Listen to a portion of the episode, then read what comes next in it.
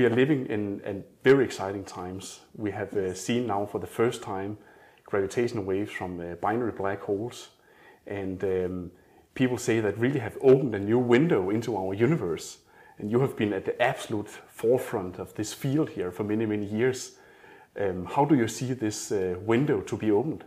Thank you. Well, it is indeed, mm, I would say, a very exciting time. I'm happy to live in this very particular time because um, in just few years, I would say less than a decade, we have been able to observe the first binary black hole, as you say, orbiting around each other, and emitting gravitational waves, both of which were predicted by Einstein theory of general relativity. We have even been able to uh, see uh, really visually uh, a black hole from the black hole that we have at the center of our own galaxy, the closest, one of the closest galaxies or most visible galaxy, I would say, uh, astronomically a, a big galaxy like M87.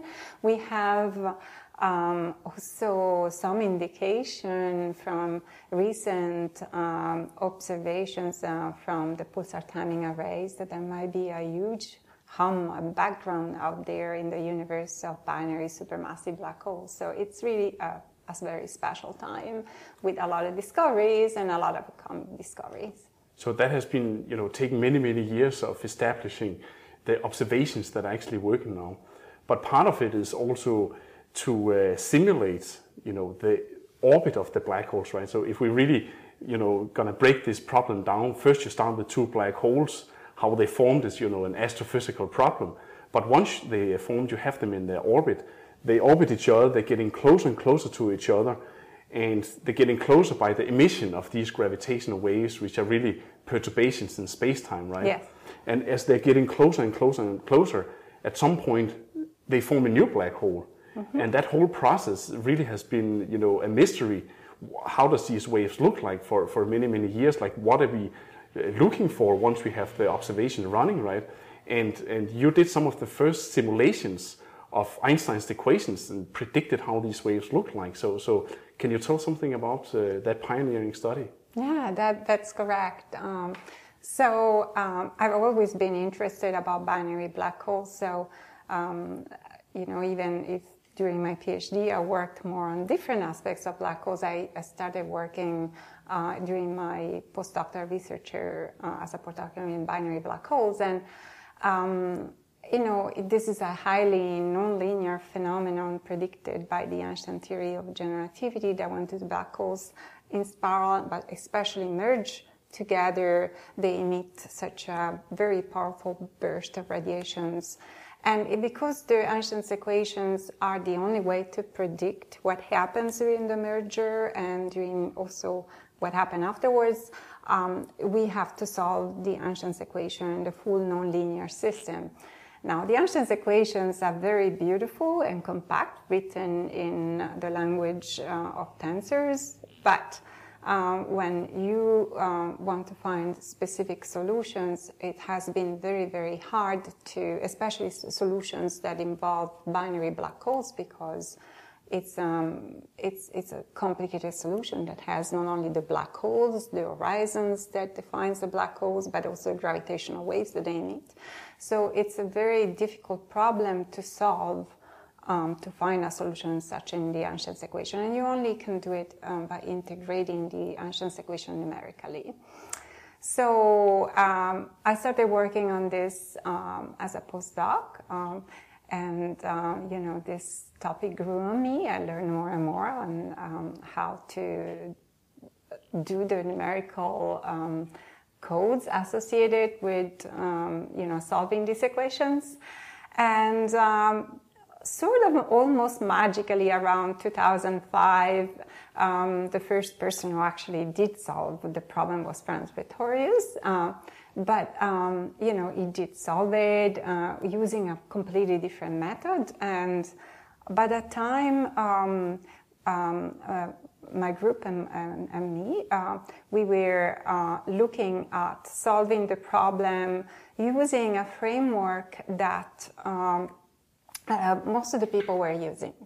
Um, because you know there were decades that um, people spent decades in, in writing these very complex codes and and so you, it costed a lot of human resources and a lot of resources to get there and so i wanted to see if there was a way to solve the problem using um, the current. So code. what was the problem actually? So the problem was people sometimes you know talk about the code explodes. You know Yes. previously like Yes. uh, how is that? So- uh, how can I understand that? Uh, So the problem in general was due to the fact that the black holes, you know, first of all, computers don't like black holes. Black holes are singularities, you know, they have horizons and all of that. Computers, uh, But you, know, don't have a to hard time. simulate the things inside the black hole. So do you? No, no, we, we, we have a way to, in, in the method that I, um, proposed in 2005, we have a way to compactify uh, the space uh, inside the black hole horizon into, so say, one point. It's called puncture.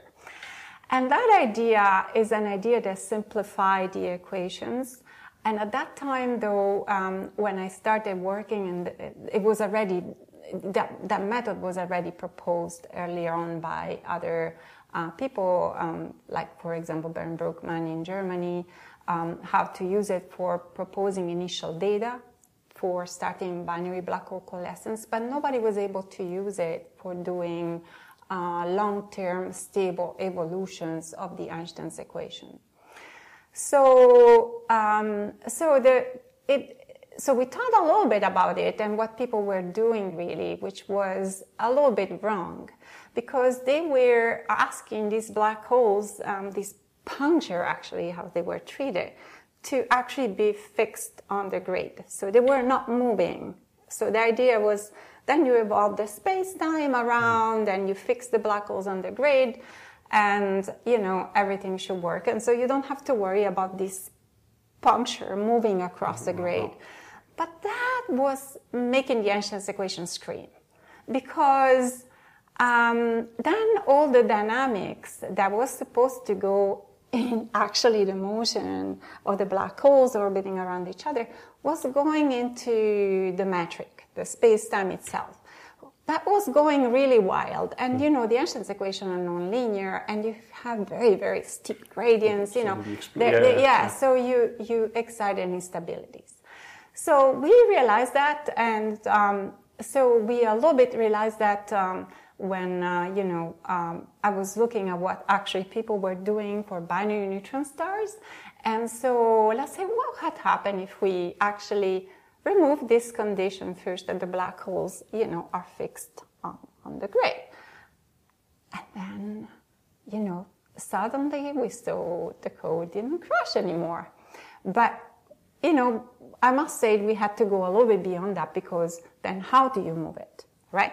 So you have to devise the proper gauge or coordinate conditions to uh, move it across the grid, and that took us a little bit of time because you know it's not entirely obvious, you know, how to do that. But once we were able to figure it, figure out this, um, you know, uh, figure out what gauge condition. This is why it's called the moving puncture gauge um, then you know everything worked like magically. It was like um, I don't know, wow, what happens, you know?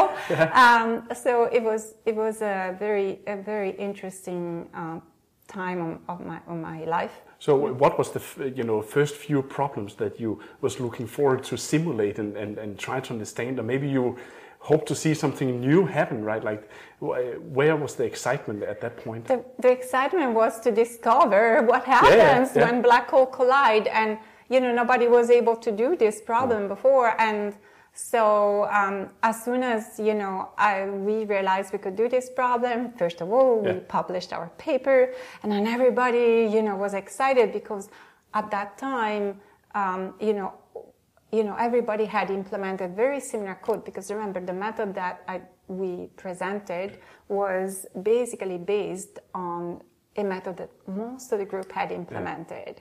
So that changed the landscape of numerical relativity, which is numerical general relativity, solving the Einstein's equation numerically for, for binary black holes.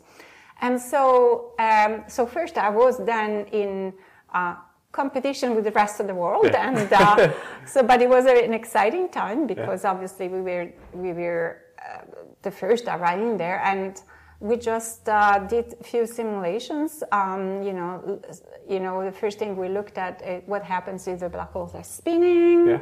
You know, we wanted to see if you know they're spinning very fast. They're spinning with the um, spins uh, aligned with the orbital momentum, or or you know against. So if you And think of like the black holes, right, not only have a mass, but they can also have you know, great spin, rotating, right? yes. And that spin could have been, you know, created either when the black hole formed or even when you merge two black holes, Yes. right? The, the the resulting black hole tend to have some Tend spin. so spin, so yes. spinning black holes are really something that we believe are out there, you know. Uh, yes, everything And now have rotates. You know, Yeah, all planets, all stars yeah, rotate, yeah. and black hole can really rotate very fast. So what did you find in, in So, some of so here is first- it. When black holes rotate, and they rotate very fast, especially if they rotate, you know, in a way that is not symmetrical. So they emit gravitational radiation when they emerge in a very asymmetrical way. So it's it's like the, there's more being in one direction. Can I think about it like a recoil? when Yes, you're that's like exactly. shooting something, you get That's like exactly. push in the that's exactly direction. that. And so we discovered that black hole, the, the final merger of a black hole, can get this huge gravitational wave recoil. So um, you know, can be getting um, to move at speeds of thousands of kilometers per second. So here we are talking about the final black hole that has The been final- formed, the final black the hole that merger, and then yeah. you simply get a kick after. it Yes, has, that is correct, uh, yes. Even the center of mass seems to be, you know, stationary before it's merging. Once it's merging, you get the recoil, and Yes. then the black hole simply shoots out with, It out with at very kil- at thousands of kilometers. yeah, thousand, and that is my seems you know a tiny fraction of the speed of light. But if you think about the escape velocity of the larger galaxies, like elliptic galaxy, that's comparable, and so that had a lot of implications. That's for a problem for if you want to say form massive black holes like the the the fact is that you see these very massive black holes right Yes. but how do you form them right and and and one way could be well you're just going to merge a lot of smaller black Yes. holes but now you're saying if they are spinning and the spins are not you know correlated they are you know sitting with some relative anchors then you won't be able to grow them you just kick them out of the galaxy and you're basically yeah. lost Yeah. but of course you have to have very special uh, arrangements of these spins for Mm. getting into this situation. And uh, then, you know, there were astronomers who were looking at potential observation, but of course, you know, it's very hard to to see them unless they retain some gas with it. Okay, yeah. So if they retain, because you know, uh, black holes at the centers of galaxies, uh, they are in a very gas-rich environment. So if the black holes get ejected, it can retain uh, an accretion disk, and that uh, is would be sufficiently could be sufficiently also you luminous can actually see these Yes. kicked black holes by the emission of light from the accretion That is correct. Wow. And that's something that really excites me these days. Yeah. So if we if we think, you know, as astrophysicists that are sitting and looking at this problem very far away, and with the the observations that we have right now of the gravitational waves, then what can you learn from these gravitational waves? Like, uh, what properties of the system are you are you inferring from the waves? Yes. So, uh, so there are two types of signals that uh, at least supermassive black holes can, can emit. Gravitational waves, as we are mentioning, are um, a, a property of the space-time uh, surrounding the black holes. And what we can learn is is essentially the characteristics of the objects themselves, um, how massive they are, what kind of you know mass uh, differences they have, how fast they are rotating. And maybe even if they're black holes or not. That Or, is correct. we, we can we can discern if they are black holes or maybe they are neutron star, depending on how massive they are. Um, we can see the characteristic of the orbits. Are they orbiting in a quasi-circular way, or are they the orbit are highly eccentric? For example, we can see a lot of the characteristic, and that tells us a lot about the environment where these black holes are, are sitting. Um, and so, and then another way to also Mm-hmm. that black holes, as we said, is light. But that required that the black holes have gas surrounding gas. Oh, and yeah, that's okay, more yeah. probable Yeah. for supermassive black holes. So most of the black holes that we have seen so far with the LIGO has been like on the lighter mass, and you can say Yes. like you know a few solar masses up to about 100 solar masses Yeah. in different combinations. Yeah. Um, but if we look towards you know our own galaxy, as you also pointed out, you, you have a massive black hole there, and you have looked at that by looking at uh, you know stars orbiting over many many years. And you're saying also that there could be like these supermassive black holes orbiting each other in other galaxies. Yes. Um, like what are the different probes that that we can uh, hope to, to see that population Yes. within the in the future? Well, you know, um, we see galaxies merging, and um, that is um, now been seen in many of the observations. And uh, we know that most of the active uh, galaxies that have a very um, active galactic nucleus with a lot of gas and stars in the centers do host black holes in their centers. And these black holes might have millions to solar mass, millions to billions solar masses. So they're, they're really huge monsters. And so if galaxies uh, merge, um, astronomers today expect to see also black hole, their black hole merge as a consequence. And um, so uh, we have uh, some candidates out there, but you know it's really really hard to see what is at the core of the galaxy once they get very close. So in order to do so, to detect uh, really what kind of light they would emit, what kind of emission they would get, uh, one has to model that. One has to simulate that. And uh, I heard about some new observations from the pulsar timing arrays, right? Where that has indicated that is by mapping or using pulsars rotating neutron stars in our galaxy, using that as clocks, right? Yes. And you have measured some humming or some background of massive black holes. Um, and those black holes, I know that you're also trying to simulate with the whole structure of gas and, and, and all the all the Yes. electromagnetic parts that you might see from the from that. So the combination of gravitational waves and and, and electromagnetic signatures. How do you see the future of those two things coming together in the? Yes. You know, we can also go in the further future with these LISA uh, instrument is launched into space. Uh, Yes. So uh, I think this is very exciting because gravitational waves, uh, LISA, as you mentioned, is a space mission in the future, hopefully 10 years from now. And we'll go out and detect gravitational waves from merging supermassive black holes from the center of galaxies. And gravitational waves, as we spoke about before, tells a lot, a lot about the space-time, the structure, the, how the black holes themselves are made, but how they are orbiting, etc. Now, the gas, the, there is ga- if there is gas um, out there, they, it would emit light. And if we can emit the light, the photons emitted by the gas, then we can learn a lot about the environment. Um, so, what kinds of environment is are you know close to these merging black holes? And so, from there, we can learn a lot about how uh, you know galaxies, um, you know centers of galaxies are formed, and you know uh, So with, with, with, with so many, you know, in the environment, so many kind of black holes, uh, what are the dream observation from your perspective that you Well- want to see, you know, within the next few years? More black Okay, holes. More black holes. more black holes. and I think um, more black holes, but with with gas, and as well as you know, um, I would like to see really um, you know lights and, and understanding also. You know, supermassive black holes also are seen to emit very powerful jets, right? So I would like to, to understand, you know, the origins of these jets and you know how how they become so powerful. And this is only, you know, uh, seen around these very large supermassive black holes, these very powerful jets that extend kiloparsec away from the origin. So they're extremely powerful. They're very strong magnetic fields uh, there. So there's nothing more powerful than a black hole. And imagine a supermassive black hole encountering another one. So, so this is really the start of a completely new era in astrophysics. That is correct, yeah.